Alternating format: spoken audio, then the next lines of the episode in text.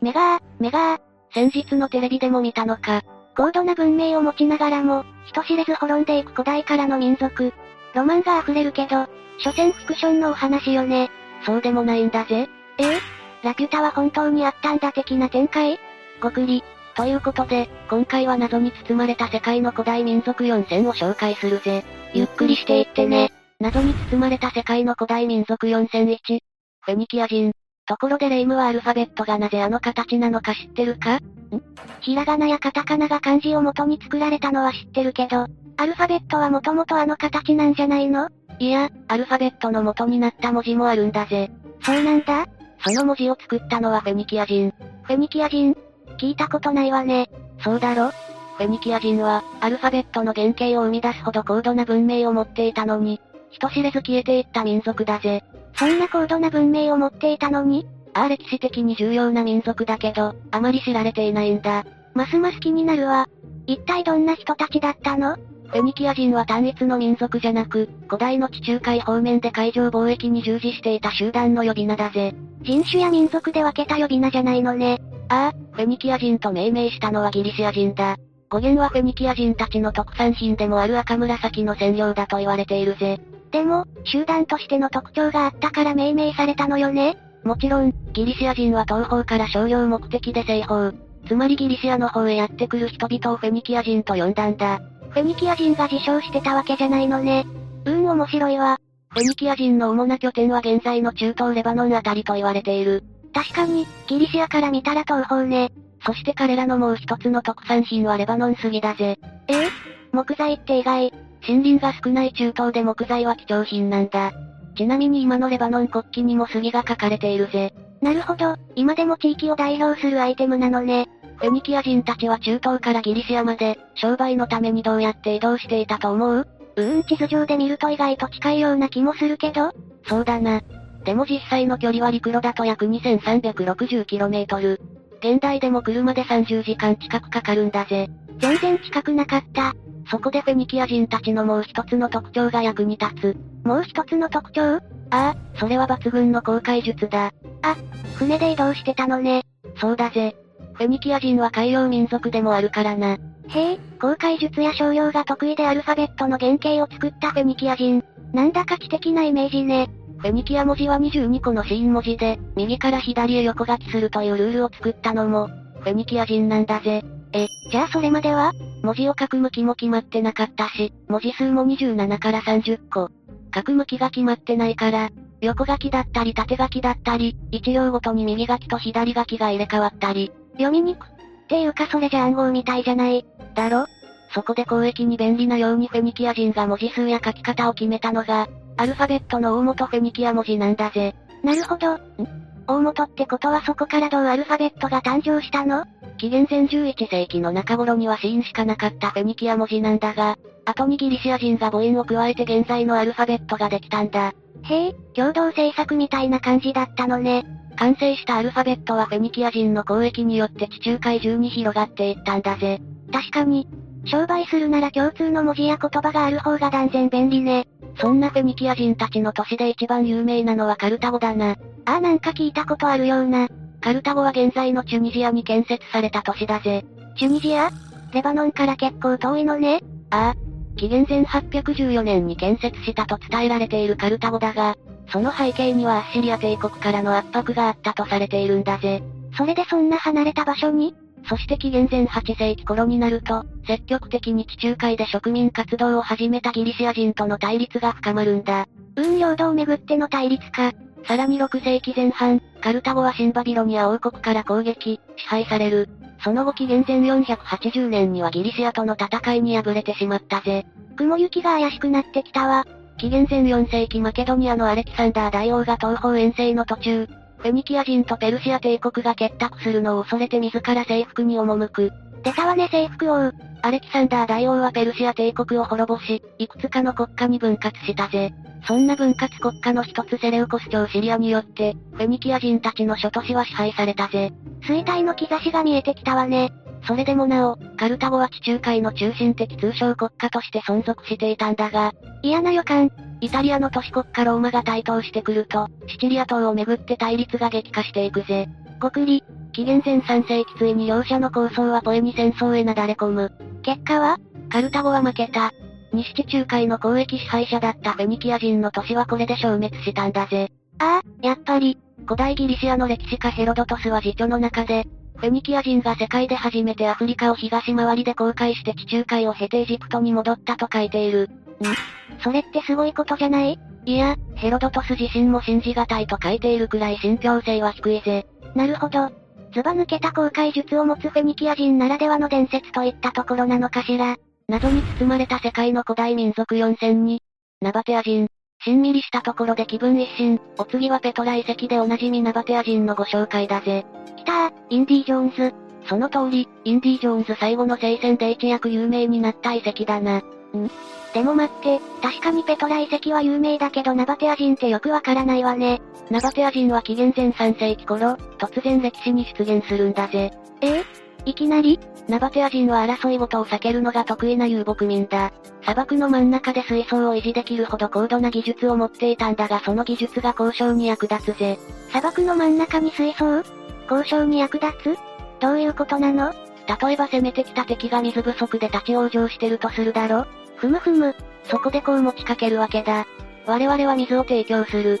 その代わり我々を攻撃するのを止め、友人として尊重してくれないかとな。敵に塩を送るみたいな交渉術。ああ、まさにその通り、そもそもナバテアとは水を掘る人という意味だぜ。へえ、ナバテア人はいつ頃からそんな技術を身につけたのもともとは遊牧民のナバテア人が定住を始めたのは紀元前1世紀頃と言われている。遊牧民が定住するとなると、生活がガラッと変わりそうね。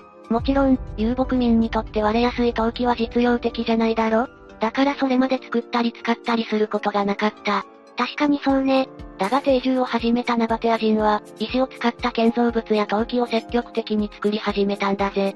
さらに、システィンと呼ばれる水槽を作る技術によって、農業も始め、ワインを作り、花で溢れた庭園まで作り始めるぜ。そうなんだ。適応能力高すぎる。アーナバテア人の気質は柔軟で多様性も重視。そして、自由を尊重する。なるほど。今の時代に生きていても順応できそうな気質ね。定住し農耕を開始すると家畜にも変化が起こるぜ。最初はロバだったのが、もっと荷物を運べるラクダに変わり、さらに機動力の高い馬へと変わっていく。最終的には商人のキャラバンを守る騎馬隊まで作るほどだったんだ。うーん、確かに柔軟な気質かも。ナバテア人の作るワインは各国で評判が良かったんだが、それらを売る交易の方法もダイナミック。数千頭のラクダを連れたキャラバンが、アラビア南端から地中海までの広い交易網を旅したんだぜ。す、数千頭しかも範囲が広すぎる。どれくらい時間がかかるか見当もつかないわ。これだけ広い交易網だと全行程で10週間はかかるんだぜ。 10週間約2ヶ月半ってことああ、ナバテア人の住む航海北部は風が強い。その風に対応する造船技術がなかった当時は、陸路での通商隊型のみの綱だったんだ。そうなんだ。ところであんなすごい遺跡を作るくらいだしナバテア人の宗教観が気になるわね。ナバテア人の柔軟な考え方は宗教観にも現れているぜ。ペルシャやヘレニズムの宗教と共存しつつ、キリスト教まで取り入れていたんだ。柔軟のレベルが違った。元が遊牧民だったナバテア人は土地への執着も薄いぜ。だから信仰している神様を土地に結びつけることはなかった。ええあんな遺跡を作ったのにって、ペトラ遺跡は宗教施設じゃないのそれがはっきりわからないんだぜ。てっきり宗教施設だと思ってたけど、ペトラ遺跡は王や権力者の墓じゃないのかって説が有力だけど決め手がないんだ。へえ不思議な遺跡ね。そんなナバテア人たちは、ローマ帝国が侵攻してきてその属国になり滅んでしまったと考えられているが、そうとも言い切れないぜ。そうなのそうだぜ、ナバテア人は保守より革新や発展が好き。新しいことも好き。伝統は尊重するけど、変えずに維持するというよりは、いろいろ取り入れてどんどん発展させていく可変的な文化って感じね。だから、あえて平和的にローマの一部となって歴史からフェードアウトしたのかもしれないだろ確かに柔軟で執着心が薄いナバテア人なら、滅んだというより進化したってイメージが近いかも。謎に包まれた世界の古代民族4003。ソグド人。さて次に紹介するのはソグド人。ソグド人またまた馴染みのない名前が出てきたわ。ソグド人は中国に仏教を伝えたという歴史的にも超重要な民族なんだぜ。あ、そうか、仏教はもともとインドの宗教だもんね。ああそうだぜ、ソグド人が2世紀から3世紀にかけて交易しながら中国に仏教を伝えたと言われているんだ。ということは、ソグド人は古代インドの商業的な民族ってことかしら確かにソグド人は商業や交易が得意だけど、本来は農耕民族なんだぜ。そうなんだそれに、現住地はウズベキスタンの都市サマルカンドを中心とした一帯ソグディアナ地方と言われている。まあ定住にこだわりはなかったらしいんだがな。インドの民族でもないのねそれについては、ソグド人がキャラバンのことをサールトと呼んでいたってのがヒントになるぜ。サールトはサンスクリプト語のサールタが由来なんだ。ああ、インドの商人とも交易があったんだだろうな、ソグド人は活動範囲や交際範囲が広かったらしいんだ。だからソグド語は、シルクロード東部の国際共通語になっていたんだぜ。へえ、そんなソグド語を書き記すソグド文字も、モンゴル文字や満州文字、ウイグル文字の元となったぜ。なるほど、やっぱり交易には同じ言葉を使うのが便利だもんね。ああ。それにソグド人はヨーロッパ人と同じように目の色は青や緑、鼻が高く彫りの深い顔立ちの高カソイドなんだぜ。イケメンと美人しかいないパリピな予感。鋭いな、ソグド人は商業活動や武人としてだけでなく、外交官や宗教者、通訳、それに芸能人としても活躍していたぜ。顔の良さが強い。基本的に他国に支配されたり属国だったりしたソグド人たちだが、高い経済力を武器に実質独立状態を常に維持していたんだ。つまり軍事力のある国に経済的支援をする、持ちつ持たれつな関係ってことね。ああそうだな。だからソグド人は消滅したわけではなく、他の民族の中に拡散していったのではないかというのが有力な説なんだぜ。美人とイケメンはどんどん広まってほしいものね。ちなみにソグド人が滅んだと言われた後も、山間部ではソグド語が細々と生き残っていたようだぜ。唯一残ったソグド語と言われているのが、ヤグノブ語だ。20世紀後半になっても約3000人が話していたらしいぜ。世界中に拡散したのに言葉だけはずっと残っていた民族か。不思議な民族ね。謎に包まれた世界の古代民族4004。エトルリア人。最後にエトルリア人を紹介しなくちゃな。最後もやっぱり知らない名前ね。エトルリア人はイタリア半島に文明をもたらした最初の民族なんだぜ。イタリア半島といえばローマ帝国じゃないのそのローマ帝国より早いからすごいんだ。しかも、現代のイタリアでその痕跡が見られるのもすごいだろ遺跡でも残ってるのイタリアのペルージアはエトルリアの古代都市の上に現在の都市が築かれていて、街の中にはエトルリア時代の門や壁が残っている。まさかの普通に共存そうだぜ、もちろん出土品や遺跡も多いけどな。そんなに多いのエトルリア人に注目が集まったのはズバリ18世紀。多彩な壁画が描かれた墳墓や美しい壺、金属器などが続々と発掘されたからだぜ。そうなんだああ遺跡が発掘されギリシア文字で書かれた資料もたくさん見つかったんだが、だがどうしたの書かれている内容は意味不明という謎の民族だったんだぜ。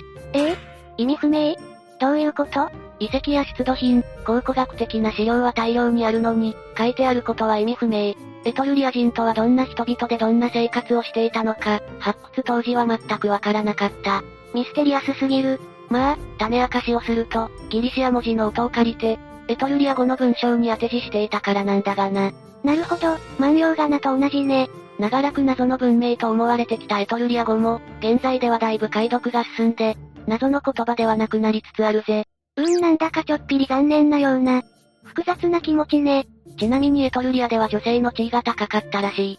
男性に混じって競技会に出場したり、宴会に参加したり。古典的なイタリア女性のイメージね。でも、参政権はなかったらしいぜ。へえ、そうなんだ。イタリアのほぼ全域を支配していたこともあるエトルリア人だが、そのピークは紀元前616年。ローマに移住したエトルリア人タルクエニウスがローマ王として選ばれた頃だな。ふむふむ。でも、紀元前6世紀の終わり頃にはエトルリア人の王様は追放されてしまうんだぜ。ええどうして貴族共和制が成立して政治体制が変わったんだ。と同時にエトルリアは、ローマ帝国との戦いに敗れて次第に衰退していった。ローマ帝国に文化の大元をもたらしたエトルリア人が、ローマ帝国に滅ぼされたのかしら。そうなんだぜ。